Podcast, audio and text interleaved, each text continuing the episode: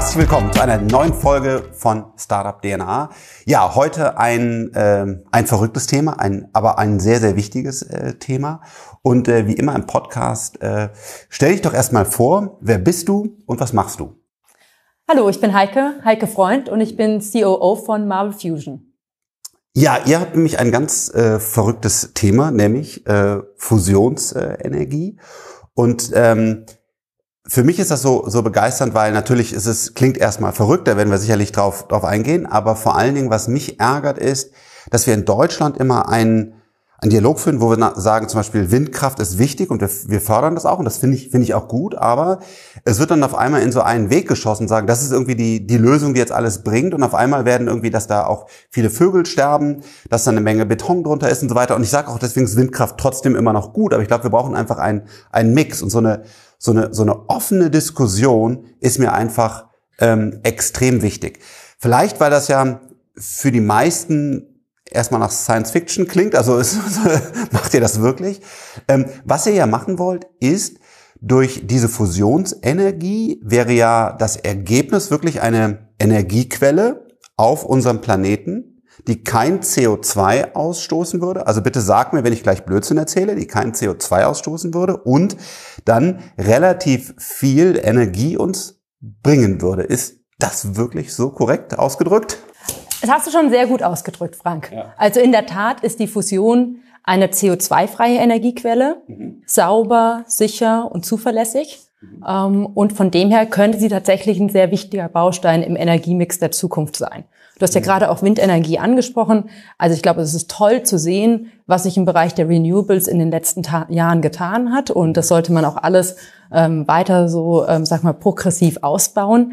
Aber was auch klar ist, ist, dass Wind, Wasser und Solar werden alleine nicht genug Strom produzieren. Und wir werden in Zukunft in Deutschland, in der Welt extrem viel Strom brauchen. Von dem her werden wir weitere Energiequellen brauchen.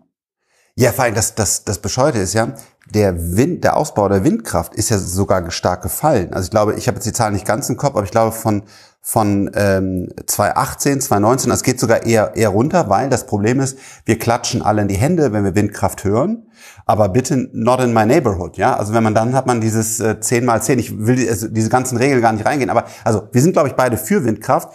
Äh, wir haben zum Beispiel auch in Energiespeicher, Kraftblock investiert, äh, weil heutzutage sind nicht mal die Speicher dafür da, aber was ich nicht gut finde, ist, dass die Leute einfach sagen, okay, jetzt ist das Thema gelöst, das wird alles total super, weil äh, das ist einfach nicht so, das heißt, wir haben unserer Berechnung nach, und ich selber bin ja kein Physiker und auch kein Mathematiker, aber wir haben halt glücklicherweise hier Teams, also wirklich kluge Köpfe, die das berechnen.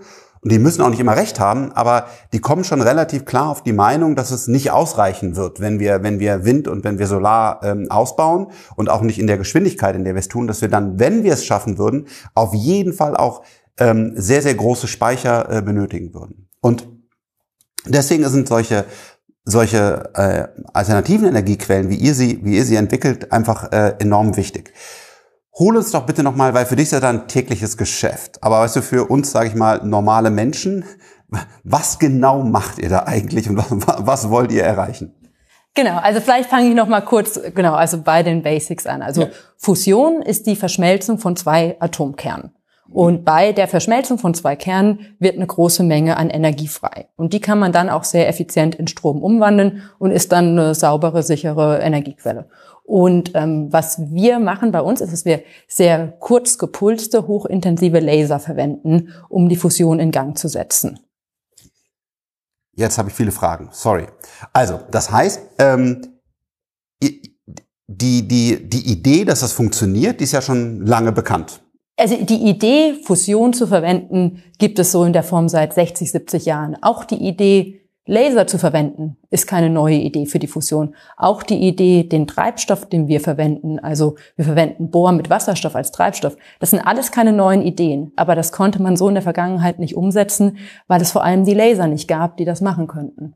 Und diese Laser so in der Form gibt es erst seit ein paar Jahren. Da war ein Breakthrough zwanzig achtzehn, gab es einen Physik-Nobelpreis für eine Technologie, die Chirp-Pulse Amplification heißt. Mhm. Ähm, der Nobelpreisgewinner Gerard Mourou sitzt bei uns im Science und Technology Board. Okay. Äh, sein wichtigster Mitarbeiter Gerd Korn ist unser C T O. Krass. Und ähm, von dem her, das waren so, sag ich mal, so diese underlying Technologies, die erstmal diese gewisse Reife brauchten, um Fusion in die Wirklichkeit zu setzen. Und jetzt sind wir gerade an einem Punkt, wo all diese underlying Technologies die nötige Reife erreicht haben, um wirklich Fusion umzusetzen. Und deswegen, ich will es ja nicht vertiefen, sitze ich in einer Talkshow wie Markus Lanz und der ein oder andere Physiker wird dann erstmal sagen, das ist ja Blödsinn, Frank, das wird alles nicht funktionieren, weil das einfach relativ neue Entwicklungen sind. Und äh, aber jetzt, ne, so wie man auch gesagt hat, wie soll das fliegende Auto kommen oder wie soll das, wie soll das alles funktionieren, wie sollen wir irgendwie äh, Gigabit äh, Internet in der Hosentasche haben, das ist doch Blödsinn. So kommen jetzt Entwicklungen von wirklich herausragenden Köpfen zusammen, die ihr dann wiederum als Team nutzt, um daraus dann ein Produkt zu bauen, was uns diese Energiequelle...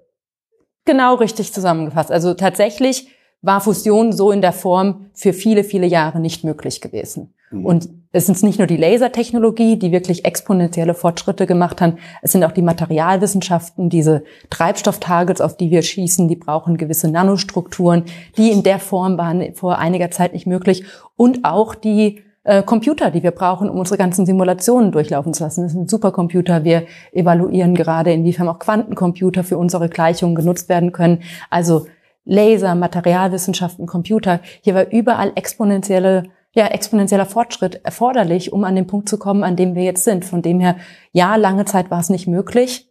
Und jetzt sind wir aber an dem Punkt, wo diese underlying Technologies die Reife erreicht haben, dass es möglich sein könnte. Und das ist, glaube ich, das Problem. Dass wir in so, in so, in so Bahnen fahren und wir denken halt nun mal, genau so funktioniert das. Und wenn auf einmal andere Dinge möglich werden, weil viele Dinge zusammenkommen, dann sagt besonders leider der Deutsche, also ich bin ja auch Deutsch, also, aber sagt halt erstmal so, das ist ja Blödsinn, ne? Das wird ja, das wird ja, das wird ja irgendwie nicht funktionieren. Und wie war die Reise von, von Marvel Fusion dahin? Also wir haben ja auch viel Deep Tech und ich muss fair, fairerweise sagen, es ist schwierig, zum Beispiel Kapital zu bekommen. Es ist schwierig, auch sogar teilweise Mitarbeiter zu bekommen, weil die sagen, äh, ihr baut ein elektrisches Flugzeug oder einen Energiespeicher oder, oder Satelliten. Wie, wie war das bei euch? Ja. Ähm, gibt es viele Aspekte, auf die ich vielleicht eingehen kann. Der eine ist, also wir haben von Anfang an gesagt, um sowas umsetzen zu können, brauchen wir die besten Lasertechniker, die besten Physiker, aber auch die besten Entrepreneure, die besten Leute aus der Industrie. Also wirklich ein sehr interdisziplinäres Team und haben wirklich so die besten Leute aus ganz verschiedenen Bereichen zusammengezogen, weil ich glaube, nur so kann man so eine Idee wie Fusion am Ende auch umsetzen, dass ja. man wirklich alle, alles zusammenbringt. Ähm, jetzt hast du gefragt, ist es schwierig, sowas in, in Deutschland zu machen? Direkt in deiner Frage gerade. Ähm, Ich meine, wir sehen natürlich schon, dass gerade so in dem ganzen Fusionsbereich gibt es momentan circa dreißig privatwirtschaftliche Firmen. fünfundzwanzig davon sind in den U S A. In Europa gibt es ähm, drei, vier. Ähm, mit unserem Ansatz so in der Form sind wir die einzigen in Europa. Und ähm, wir merken natürlich schon, dass da andere Länder auch andere Ecosystems gebaut haben, die, die so, ja, Deep Tech Technologien vielleicht leichter ermöglichen. Amerika fördert das Ganze sogar, ne? Also da gibt's ja. irgendwie, da gibt's, glaube ich, sogar die, also die, die sagen, das ist, hat eine faire Chance, ein wichtiger Baustein in unserer Energieversorgung zu sein, oder? Oder? Das ist genau richtig. Also U S A ist da, glaube ich, der Vorreiter weltweit, würde ich aktuell sagen, was auch die öffentliche Förderung von Fusion angeht. Äh, gerade wurde im Rahmen des Build Back Build Back Better Programms ähm, nochmal achthundertfünfundachtzig Millionen US-Dollar über die nächsten fünf Jahre auf Fusion ähm, gesetzt. Und also in Deutschland gibt es auch eine Fusionsförderung, aber nur für die traditionellen Ansätze. Da gibt es dieses große Projekt ITER in Südfrankreich, das ist ein magnetbasierter Ansatz. Also es gibt auch eine Fusionsförderung in Deutschland, aber halt für die für die traditionellen Ansätze. Und das ist eigentlich schade, ne? Dass man dann, ähm, weil ich mich dafür ja auch stark mache, für diese Themen, ich glaube übrigens auch, da können wir gleich drüber sprechen, auch an die moderne Atomenergie, ohne dass, natürlich, ich bin kein Physiker, ich kann einfach nur dem vertrauen, wo ich Leute immer wieder sprechen höre und sagen, das kann eine Chance sein, Frank. Und das ist eigentlich das Traurige, dass dann so pauschal gesagt wird, ähm, ja, ich mache jetzt hier schon seit zwanzig Jahren Physik, ich bin Professor und äh, weißt du was, das ist Blödsinn, das geht nicht, ne? Und deswegen, äh, genau, vielleicht lädt dich auch mal jemand, hoffentlich viel besser dich als mich, in, in, in den Talkshows ein, ähm, um, um das, das zu sagen. Weil ihr seid ja ein, ein, ein Team, ihr baut das. Ähm, es gibt diese Entwicklung in U K, es gibt diese Entwicklung in U S A, die sagen, das ist vielleicht ein, ein, ein Baustein. Ja, es mag auch schief gehen, aber es gibt eine faire Chance, dass das funktioniert. Genau, also ich glaube, das ist genau der richtige Punkt, den du ansprichst. Was wir brauchen, ist eine technologieoffene Diskussion. Ja. Ich glaube, gerade beim ganzen Thema der Energieversorgung sind wir momentan nicht an dem Punkt, wo wir sagen können, wir wollen nur die eine Sache machen oder nur die andere Sache machen. Wir werden extrem viel Strom in der Zukunft brauchen, deutlich mehr, als wir aktuell brauchen, ja. getrieben durch Themen wie Dekarbonisierung der Industrie, was im Endeffekt Elektrifizierung von Prozessen ist, äh, E-Mobilität bei den Autos, elektrische Wärmepumpen in den Häusern. Also wir werden viel mehr Strom brauchen.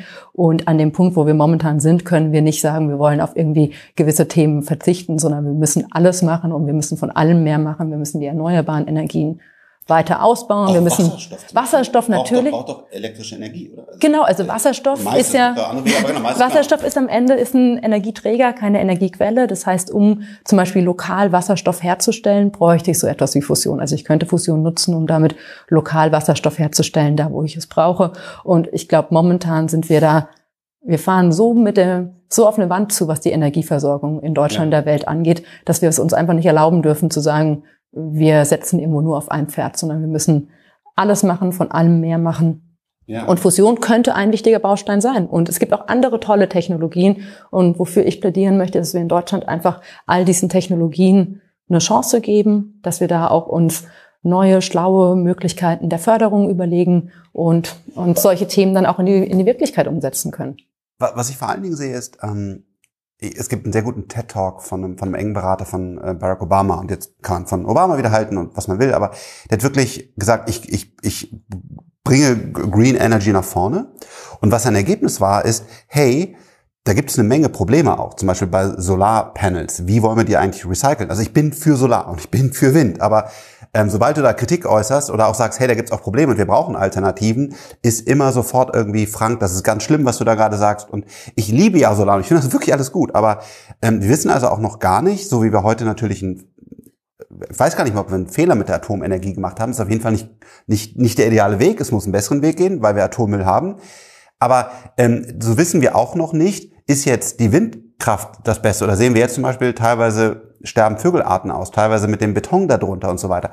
Nochmal, ich bin hier nicht gegen pauschal gegen Wind, aber das ist ja die Frage. Und umso mehr Optionen wir haben, und es ist ja ein so wichtiger Bereich unseres Lebens, Energie, dass wir da eigentlich nicht sparen sollten und sagen, ja, wir haben jetzt was, es könnte vielleicht klappen, also stellen wir das Ganze, das andere ähm, alles mal ein. Alles machen und von allem noch mehr machen. Das ist mein Credo dafür. Ja. Und vor allem also neue Technologien ähm, überall reinschauen, schauen, was, ob das jetzt neue Batterien sind, ob das Direct Carbon Capture ist, ob das wieder wie die Fusion eine neue Energiequelle ist.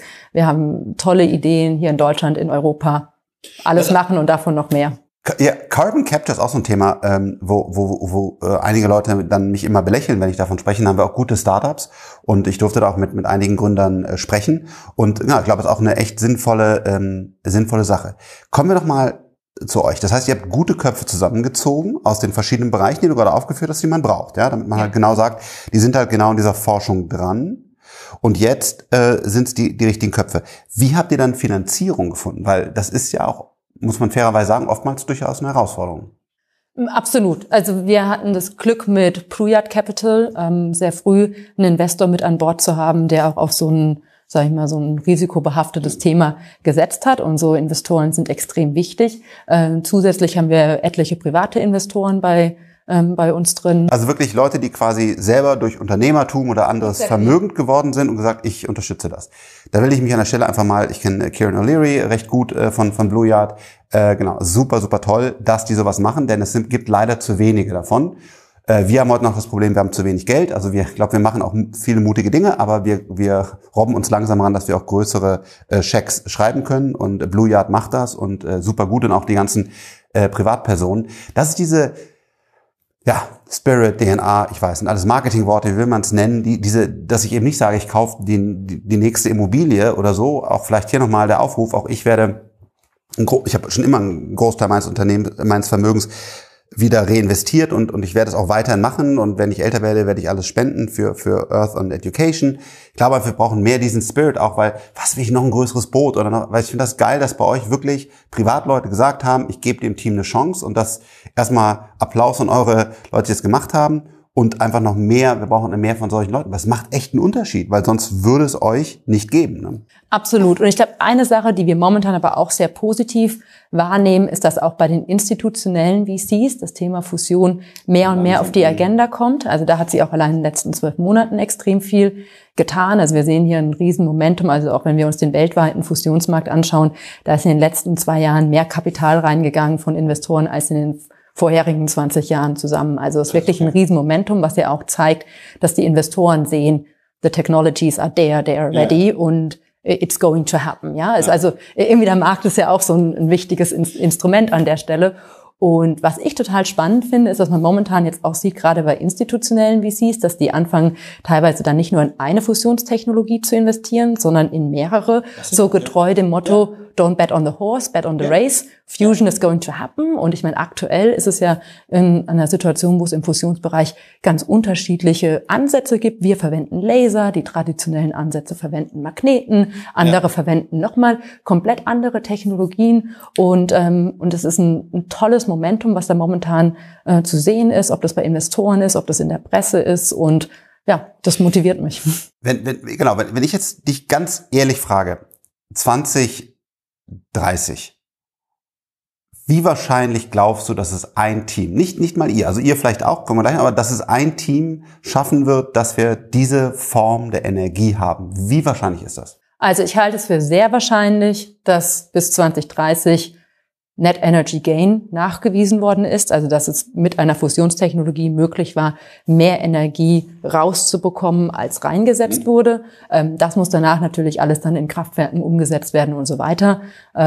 Darauf würde ich jetzt noch keine Wahrscheinlichkeit abgeben, einfach weil, also da bin ich davon überzeugt, dass das funktioniert, aber bis zwanzig dreißig bin ich vor allem überzeugt, dass Net Energy Gain auf jeden Fall nachgewiesen wurde, bin ich überzeugt von. Weil einfach diese Underlying Technologies alle diesen exponentiellen, auch teilweise wirklich nicht linearen Breakthrough hatten. Ja. Und das ist wichtig. Okay, und ab dann ist quasi der magische Moment für eure Industrie, weil dann quasi ist es keine, keine Vision mehr, sondern ist es Realität. Und dann ist die Frage halt, kann man, wie kann man skalieren und so weiter. Genau, da unterscheide ich immer ganz gerne zwischen, es gibt natürlich einen Physikrisiko bei Fusion und ein Technologierisiko. Mhm. Physikrisiko ist, wonach du gerade gefragt hast, irgendwie werden wir Net Energy Gain haben, also werden wir mehr Energie rausbekommen, als wir reingesetzt mhm. haben. Und dann gibt's natürlich noch ein Technologierisiko, schaffe ich es daraus, dann Kraftwerke zu bauen, schaffe ich es daraus, äh, schaffe ich die, in unserem Fall die Laser zu bauen und so weiter.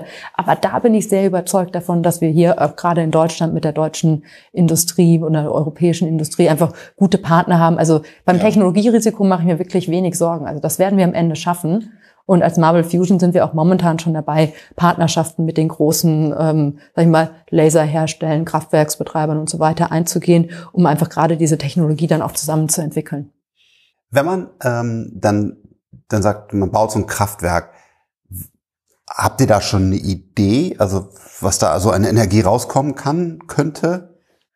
Also ich meine, das Schöne an Fusion ist, dass halt wirklich eine sehr dichte Energiequelle ist und ähm, also auf einer Fläche, die ungefähr so groß wie ein Fußballfeld ist, könnte man ein Kraftwerk bauen, was ein Gigawatt ähm, oh, okay. hätte. Also es ist so vergleichbar mit ja. den heutigen Atomspaltungskraftwerken. Ja. Und ähm, das natürlich einfach gerade, ich sag mal so, für die energiereiche Industrie und so weiter wäre das natürlich eine tolle Energiequelle, weil es eine sehr dichte Energiequelle. Man hat nicht so diesen riesen Flächenbedarf, wie man ihn ähm, bei vielen von den Erneuerbaren hat. Und man hat es vierundzwanzig sieben. Also ja, ja, das, ist, das, ist, das ist halt schon, das ist halt das Problem. Und von dem Nacht ist auch übrigens weniger Wind. Ne? Dazu haben ja auch manche gesagt, hahaha, wenn nachts der Wind nicht bläst, aber rein, warum auch immer, also müssen wir jetzt tief reingehen, aber es gibt auch nachts weniger Wind. Also genau, das ist einfach ein Problem. Wir brauchen entweder Riesenspeicher oder sonst, genau, wir ja, brauchen vierundzwanzig sieben, auch zur Netzstabilisierung. Ja, und ich glaube da, also es wird das so etwas wie Fusion in der Zukunft verfügbar sein wird, wird extrem wichtig sein, um auch so einen Industriestandort Deutschland langfristig so in der Form aufrechterhalten zu können. Wir haben extrem viele energiereiche Industrien hier. Total, Stahl, ja. Beton, ja. Aluminium, Chemie, Die brauchen alle einfach extrem viel Strom, um ihre Prozesse zu dekarbonisieren. Das gleiche auch Rechenzentrum. Wenn du Bitcoin-Mining äh, machen ja. willst oder andere Rechenzentren oder also Netflix oder whatever. Genau, und wenn wir sagen, wir wollen wir wollen einfach äh, klimaneutral werden, was ich ein gutes Ziel halte, ist aber die Frage, wie bleiben wir parallel noch ein Land, was eine gewisse Relevanz hat, ja? Und und dann hast du halt nun mal, jetzt gehe ich gerade über El Salvador, da habe ich gerade einen anderen Podcast drüber gemacht, die haben halt Volcanoes, ja? Die haben halt, die haben halt da ein bisschen, genau, das haben wir halt einfach nicht. Wir haben auch jetzt auch nicht super viel Sonne, also wir haben Sonne, aber wir haben auch Wind an Nordsee, Ostsee, aber auch nicht super viel. Und das, für den Industriestandort Deutschland wird es extrem wichtig sein, dass es so eine Fusion gibt. Und wenn ihr jetzt sagt, okay, du hast ein Fußballfeld und und du bringst ja wirklich ähnlich wie bei Atomkraft auf einem sehr kleinen Feld sehr viel Energie raus, was entsteht als Abfall? In unserem Fall verwenden wir als Eingangsstoffe in die Fusion Bohr und Wasserstoff und als Endprodukt entsteht Helium. Also okay. sind geladene Heliumteilchen, positiv geladene Teilchen, die kann man über Induktion in Strom umwandeln. Ähm, und genau, unser Abfallprodukt ist in dem Moment ist Helium. Also was ganz wichtig ist, und ich glaube, da ist ja auch der Riesenunterschied zur Atomspaltung, ist, dass wir keine radioaktiven Eingangsstoffe haben und kein, radioaktiven, äh, kein radioaktives Endmaterial haben in der Produktion. Ja, ähm, jetzt bin ich ja auch kein Chemiker. Äh, was würde dann Helium, hat das irgendwie... Ist das ein Problem oder? Nee, wahrscheinlich, also nicht wie Methan oder sowas, sondern das ist einfach. Nee, also man muss auch so die, also A, als Helium per se nicht problematisch und B, für ein Kraftwerk von der Größe von ein Gigawatt bräuchte man pro Jahr ca. vierhundertfünfzig Kilogramm von unserem Krafttreibstoff. Von dem her würden da jetzt auch keine Riesenmengen an Helium entstehen. Krass, okay. Ja, das ist schon echt verrückt, dass man da nicht noch mehr drüber spricht und sagt, das sind eigentlich äh, Lösungen, die man hat, weil wir sp- sprechen, was ich auch total fein finde, über ein Lastenfahrrad und über Wind und das ist auch alles, m- wir müssen jetzt auch Dinge machen und ich glaube, es ist auch, auch einfach nicht klug, wenn man mit einem riesen S U V und einem Verbrennungsmotor äh, die Kinder in den Kindergarten fährt, das ist, finde ich auch einfach, das, das, das ist die falsche Mentalität, aber auf der anderen Seite fehlt mir so, weißt du, dieser dieser Pioniergeist. Also ich meine, warum geht's Deutschland so gut? Weil irgendwann mal ein ein Siemens, ein Ferdinand Porsche, ein, ich weiß nicht, was gesagt hat, hey, keine Ahnung, ich baue einen besten Sportwagen, ich baue mal ein Flugzeug, ich baue mal, ne, und und und irgendwie jetzt sind wir in so einer so einer ja, manchmal auch deprimierten Haltung. Also viele sagen auch, wir müssen alle zurück in die Höhle und das, ne, das ist schon irgendwie, weißt du, da, da fehlt mir so das. Nee, aber deswegen ist ja auch wichtig, dass Leute wie du so ein Thema auf die Agenda holen, dass du darüber sprichst, dass wir jetzt hier im Podcast zusammensitzen. Du hattest bei dir im Podcast ja auch schon den Raphael Laguna ja. gehabt von der Agentur vom Sprung Innovation. Der hatte bei dir im Podcast ja auch über das Thema Fusion gesprochen.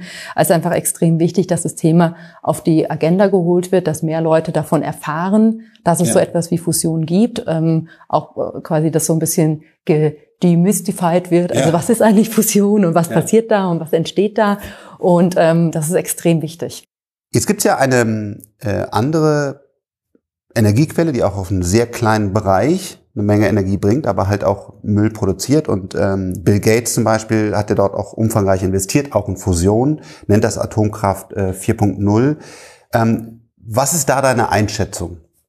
Also meine Einschätzung ist, dass die klassische Atomspaltung einfach kommerziell nicht tragfähig ist. Also ich mache mir mit der, also die neue Atomkraft, Atomkraft vier Punkt null oder Atomspaltung vier Punkt null, wie du sie gerade ja. genannt hast, ist sicherlich deutlich sicherer als die äh, vergangenen Technolog- äh, die vergangenen Kraftwerke, die wir hatten. Aber sie ist dahingehend kommerziell nicht tragfähig, dass ich natürlich Riesenkosten habe für die Endlagerung des radioaktiven Materials, denn auch bei der modernen Atomspaltung werde ich radioaktives Material verursachen als Endprodukt und dass ich sozusagen für die Sicherung, für den Abbau des radioaktiven Materials werden äh, werden Kosten anfallen, für den Rückbau ähm, der Kraftwerke fallen große Kosten an. Äh, wir haben es jetzt ja gesehen bei den Atomkraftwerken in Deutschland, also den Atomspaltungskraftwerken, dass da zweistellige Milliardenbeträge beim Rückbau nochmal erforderlich waren. Ähm, und wenn ich diese Kosten für Rückbau, Endlagerung, äh, Aufbereitung, Versicherung, alles mit einrechne, dann ist das einfach wirtschaftlich keine tragfähige Energiequelle. Mhm. Das ist auch eine spannende Betrachtung, wo man dann auch wieder die, die Physiker, Chemiker, Mathematiker dran setzen muss und sagen, rechnet euch das mal vor. Weil zum Beispiel ähm, Bill Gates ist ja da sehr, sehr positiv. Also ich glaube, der hat ja auch in Fusionsenergie investiert. Aber er sagt halt auch, diese, diese Atomkraft vier Punkt null, die ja teilweise auch auf Atommüll laufen kann, ist auch eine, eine wichtige Option. Und für mich ist die große Herausforderung, wie kann eine Regierung ein ernsthaftes Experten Team aufbauen, dass das dann halt eben beurteilen kann, das halt auch, auch eben beurteilen kann, sagen kann, hey, wir haben keinen Speicher im Netz und wir brauchen Speicher oder wie baut man das Ganze aus? Und aktuell ist so ein bisschen mein Eindruck, ja, das, das fehlt da einfach. Und ich glaube, dass die Krux wäre sogar, wenn, wenn das jetzt externe Berater wären, sagen wir mal, wir beide und noch ganz viele andere würden in so ein Expertenteam kommen, dann ist es, glaube ich, schon mal gut, aber wir haben natürlich auch immer unsere eigene Agenda. Also ich versuche mich wirklich immer neutral und für Deutschland aufzustellen, aber man kann natürlich sagen, hey, der Franz investiert oder du bist für ein Unternehmen.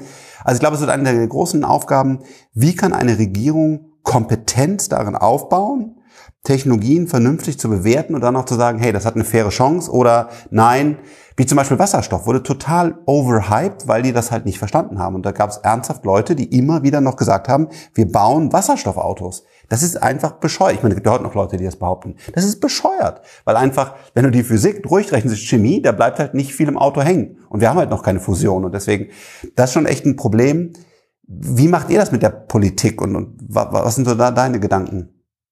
Also in Summe schauen wir momentan schon extrem gespannt nach Berlin, weil wir natürlich von, jetzt gerade wird ja die neue Regierung geformt, da auch ähm, und sag ich mal auch große Hoffnung in die neue Regierung setzen. Ich glaube, das Thema Klimawandel, auch Energieversorgung von Deutschland war im Wahlkampf auch sehr prominent gewesen, ja. War jetzt auch in den Koalitionsverhandlungen, ähm, von dem bisschen, was durchgesickert ist, äh, ein prominentes Thema gewesen. Ich glaube, jetzt ähm, wird die Regierung in den nächsten Tagen stehen. Und ähm, das, also es wird ja viel vom Neuanfang, Aufbruch ja. und so weiter gesprochen. Und da schauen wir natürlich jetzt sehr gespannt auf die Politik, was dort passiert. Ähm, ich glaube jetzt gerade so ein Thema, wie wir es sind und wie ja auch viele anderen, sag ich mal, so Deep-Tech-Startups haben natürlich immer dieses Thema, dass es sehr lange Zeitleisten sind, mhm. sehr große auch Upfront-Investments notwendig sind, bis am Ende die Returns kommen. Ja. Und ich glaube, da kann der Regierung natürlich auf der einen Seite schlaue Förderinstrumente aufstellen, Formen von Public-Private Partnerships, ähm, Formen, ja. teilweise auch die Politik als Anchor-Customer auftreten, wie man es ja irgendwie bei SpaceX auch in den U S A hatten. Also ich glaube, da gibt es extrem viel Gestaltungsspielraum, den die Politik auch hat. Und jetzt sind wir mal gespannt, was die neue Regierung macht. Äh, ich auch natürlich sehr, ähm, genau, so, äh, ja, Christian Lindner wird der Finanzminister, das freut mich schon mal. Ähm, die Frage ist genau, sind die Grünen, ne, die ja die eigentlich genau dafür ja stehen, springen die jetzt auch mal darüber und sagen, okay, wie können wir denn wirklich grün werden, ne, weil das, das ist ja genau, genau deswegen, äh, ja, bin ich da sehr gespannt, ob ihr da, ihr und natürlich auch andere gerne eingeladen werdet und einfach mal gesagt wird, so können wir uns zwanzig dreißig, äh, Ein, also, ein Leben ja. mit Industrie und klimaneutral vorstellen, weil das ist ja das, was, was passieren ja, muss. Da, also wir müssen wirklich technologieoffen über alle Lö alle möglichen Lösungen sprechen und ähm, alle, die eine gewisse, ein gewisses Erfolgspotenzial hat, auch weiter untersuchen und schauen, dass wir die im besten Fall in die Realität umsetzen können. Ja. Du hast gerade SpaceX genannt, das ist ein gutes Beispiel, ne, wo die NASA ja wirklich auch über äh, Dekaden immer wieder versucht hat, in sich selber diese Innovation voranzutreiben und hat einfach gesehen, es funktioniert nicht, sondern du musst diese Startup-Mentalität verbinden und dann ähm, wurde diese diese Public-Private-Partnership gebaut und ich glaube, heutzutage haben alle davon profitiert, weil wir können jetzt nun mal viel mehr, haben viel besseren, äh, günstigeren Zugriff ins Weltall. Und ich glaube, dass äh, das ist auch ein Modell, was was in Deutschland sehr gut äh, funktionieren könnte. Ja, ja absolut. Ja. Ähm, also was sind jetzt eure eure großen nächsten Schritte? Weil ihr müsst ja eigentlich jetzt auch für Investoren wahrscheinlich, ich meine, die finden das Thema gut, das freut mich, aber trotzdem am Ende des Tages wahrscheinlich äh, beim Software as a Service Company, da hat man dann immer, okay, jetzt brauchst du tausend Kunden, zehntausend Kunden, hunderttausend Kunden und die müssen alle äh, immer mehr äh, im Monat bezahlen. Äh, habt ihr auch so eine so eine so eine Roadmap? Ja, absolut. Also ich meine, wir sind momentan am Punkt mit der Company. Wir haben, also die Company wurde vor zwei Jahren gegründet, besten Leute im jeweiligen Gebiet zusammengezogen, ähm, haben diesen neuen Ansatz entwickelt mhm. und sind gerade in der Phase der experimentellen Validierung. Wir haben im letzten Jahr an drei großen Laseranlagen Experimente geschossen. Der Vorteil bei dem laserbasierten Ansatz ist natürlich, dass man auch bestehende Laseranlagen nutzen kann. Ja. Davon trifft zwar keine genau die Parameter, die wir brauchen. Also so eine Laseranlage gibt es nirgendwo weltweit, aber Einzelparameter können wir immer testen. Äh, testen. Mhm. Und das heißt, wir haben im letzten Jahr drei große Experimente gemacht, eins in den U S A, eins Krass. in Japan, ähm, eins auch hier in Europa okay. und ähm, werden auch in, also im nächsten Jahr weiter diese experimentelle Validierung fortführen. Mhm. Ähm, parallel dazu bauen wir unsere theoretischen Simulationen immer weiter aus, lassen die auf Supercomputern laufen, lassen die in drei D laufen, um da. Das heißt, Software ist bei euch auch echt ein großer Bereich. Ein Riesenthema. Also wir haben ein ganzes, Exper also wir haben ein experimentelles Physikerteam und ein theoretisches Physikerteam. Und die Theoretiker, die können natürlich sehr viel, was natürlich immer, also auf der einen Seite gibt es nicht viele von diesen Laseranlagen auf der Welt, die wir nutzen können. Mhm. Wahrscheinlich für uns in Summe weniger als zehn weltweit, die in irgendeiner Form relevant sind. Und da muss man natürlich dann auch immer schauen, dass man Zugriff hat und so weiter. Da kriegt man dann mal eine Woche für ein Experiment und dann muss es natürlich extrem gut vorbereitet sein, vorsimuliert sein, damit man dann auch diesen Abgleich machen kann zwischen Theorie und Realität. Ob das, ja. äh, weil das ist natürlich ein sehr wichtiger Punkt in der Validierung. Und ich glaube, also den riesen Vorteil, den wir natürlich haben als Startup, ist, dass wir sehr unternehmerisch an Themen ran, herangehen können, ähnlich wie SpaceX ist ja auch ja. Äh, im Vergleich zur NASA deutlich unternehmerische Themen angehen können, können wir das auch. Und was wir vor allem machen, ist, dass wir jetzt nicht warten, bis die Physik validiert ist, bevor wir dann in die Technologieumsetzung gehen, sondern wir versuchen, alles, was geht, zu parallelisieren. Das heißt, ja. wir kümmern uns jetzt schon darum, wer zu schauen, sein, wer können die aufbauen? Partner sein, wo kann ja. man es aufbauen, wie würden die Kraftwerke aussehen, krass. Welche Innovationen braucht es noch auf der Laserseite, was kann man da an, äh, an Projekten schon gemeinsam auch mit, mit Industriepartnern anstoßen. Das heißt, alles, was geht, wirklich zu parallelisieren, parallel voranzutreiben. Und ich glaube, den weiteren Vorteil, den man natürlich als Startup hat oder generell, wenn man so einen unternehmerischen Ansatz verfolgen kann, ist wirklich sehr klar zu fokussieren, Dead-Ends schnell abzuschneiden, ja, ja. sehr klar, ähm, also einfach so ja, diese... Das ist halt das, genau, das ist halt schwierig, wenn du so einen R W E-Konzern auf einmal das machen willst, das ist halt irgendwie, das wird nicht funktionieren, ja. Nee, also wir gehen da extrem unternehmerisch dran, schauen, ähm, wo haben wir Möglichkeiten der Parallelisierung, wo ja. haben wir Möglichkeiten, Sachen schneller zu machen, Sachen anders zu machen und das dann hoffentlich dann in der Form auch zum Erfolg zu bringen. Ja.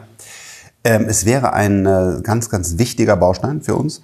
Ähm, also ich hoffe, ähm, heute ist nochmal rübergekommen, das ist keine Spinnerei, sondern das ist Realität. Ihr arbeitet daran, vor allen Dingen aber auch U S A, U K äh, haben ganz klar Programme aufgesetzt. Also das heißt, es ist irgendwie, es gibt eine Menge führender Physiker, die daran glauben, also dass es eben kein, dass es, dass es möglich ist. Äh, auch euer Gefühl ist, zwanzig dreißig wird das wahrscheinlich bewiesen sein, dass das, dass das funktioniert. Von da aus ist eine Frage der, der Ausführung und ähm, ich glaube, dass wir, dass es einfach so ein, so ein, so ein wichtiges Thema ist, weil wir, wir wissen ja, dass wir so nicht weitermachen können und irgendwie, ich finde, das wird so ein bisschen jetzt vor uns hergeschoben und dann sagen wir, ja, die Windenergie und Solar wird schon irgendwie bringen, aber das ist ja, genau, das ist, ist es. Wir werden viel genau. mehr Strom brauchen so. In der Zukunft, ansonsten können wir genau. unsere Dekarbonisierung nicht so vorantreiben, weil im Endeffekt all diese Schritte, ja, elektrische Wärmepumpen in den Gebäuden, Elektromobilität in den Autos, ist natürlich alles ja Schritte, Wasserstoff, die wir, die wir brauchen müssen. Fürs Fliegen oder fürs Auto, müssen auch irgendwo, äh, fürs, äh, nicht, nicht fürs Auto, sondern fürs Fliegen und, und für, fürs Schiff, muss ja auch irgendwo herkommen. Alles muss irgendwo herkommen. Wir werden, also wir gehen davon aus, dass sich der Bedarf an Strom auf der Welt bis zwanzig fünfzig verdreifachen wird im Vergleich zu heute und irgendwoher muss der Strom kommen. Was für mich neben der Problemlösung, die natürlich sehr wichtig ist, jetzt bin ich im Herzen Deutscher und Europäer, auch wichtig ist, ist, dass wir damit hier ein ja, ein Ecosystem, ein Zentrum aufbauen könnten, wo wir genau diese Köpfe haben und wir wären dann weltweit führend in dieser Technologie und würden sie exportieren. Das ist das Ähnliches, was wir mit Autos gemacht haben. Wir haben das perfekte Spaltmaß, den perfekten Verbrenner und so weiter. Und das ist für mich auch immer noch so, so eine, so eine Chance, die die Politiker einfach noch nicht sehen. Ja, weil, stell dir vor, ich, das gleiche für Hyperloops. Ähm, da, da, da bin ich auch, da bin ich, da wissen wir sicher, dass es funktioniert. Und dann nebenbei, dass wir diese erste Strecke bauen würden, würden wir halt auf einmal die Ingenieure und so weiter. Und dann würde das, das gleiche ja bei euch, ja, weil es wird ja benötigt. Und jetzt stell dir mal vor, es ist eben nicht wie bei dem fünf G Netz, wo wir das zwei G Netz in China noch gebaut haben und das fünf G Netz hundert Prozent auf chinesischer Technologie ist, sondern würden auf einmal in Fusionstechnologie führend sein und würden den weltweiten Export machen. Das wäre super für Deutschland, das wäre aber auch vor allen Dingen äh, für mich wichtig, weil ich will, dass wir drei ausgeglichene, äh, starke Sprachrohre haben, weil ich sehe aktuell so eine Tendenz Richtung China und, und U S A und wenn man dann Klimawandel und so weiter diskutiert, wird Europa gar nicht mehr stattfinden. Und wenn wir auf einmal einen, einen wichtigen neuen Energieträger wie Öl, was natürlich total falsch ist, aber das ist heute wichtig, ähm, in den Händen hätten sozusagen, dann, dann könnten wir auch politisch, glaube ich, in einem hoffentlich fairen und guten Umfeld nochmal echt was bewegen. Das sind ja Tragweiten, die, glaube ich, so... Also, also ich ist genau richtig zusammengefasst ähm, und aufgezeigt. Also gerade in diesem geopolitischen Verhältnis zwischen U S A, China hätten wir als Deutschland, als Europa ein Rieseninteresse daran, auch bei der äh, Energiequelle der Zukunft ähm, mitführend ja. zu sein. Und das Schöne ist ja, also diese Kurzpuls-Lasertechnik, die wir brauchen, die kommt aus Europa. Hier ist Europa führend also, bei der Kurzpuls-Lasertechnik. Ja. Und das ist jetzt der konsequente nächste Schritt, diese Kurzpuls-Lasertechnik auch zur Energiegewinnung einzusetzen. Ja. Also, äh, wow, äh, erstmal vielen, vielen Dank, dass du Zeit gefunden hast und dass äh, ja uns allen nochmal, äh, auch ich natürlich habe sehr, sehr viel gelernt, ähm, ähm, uns erklärt hast.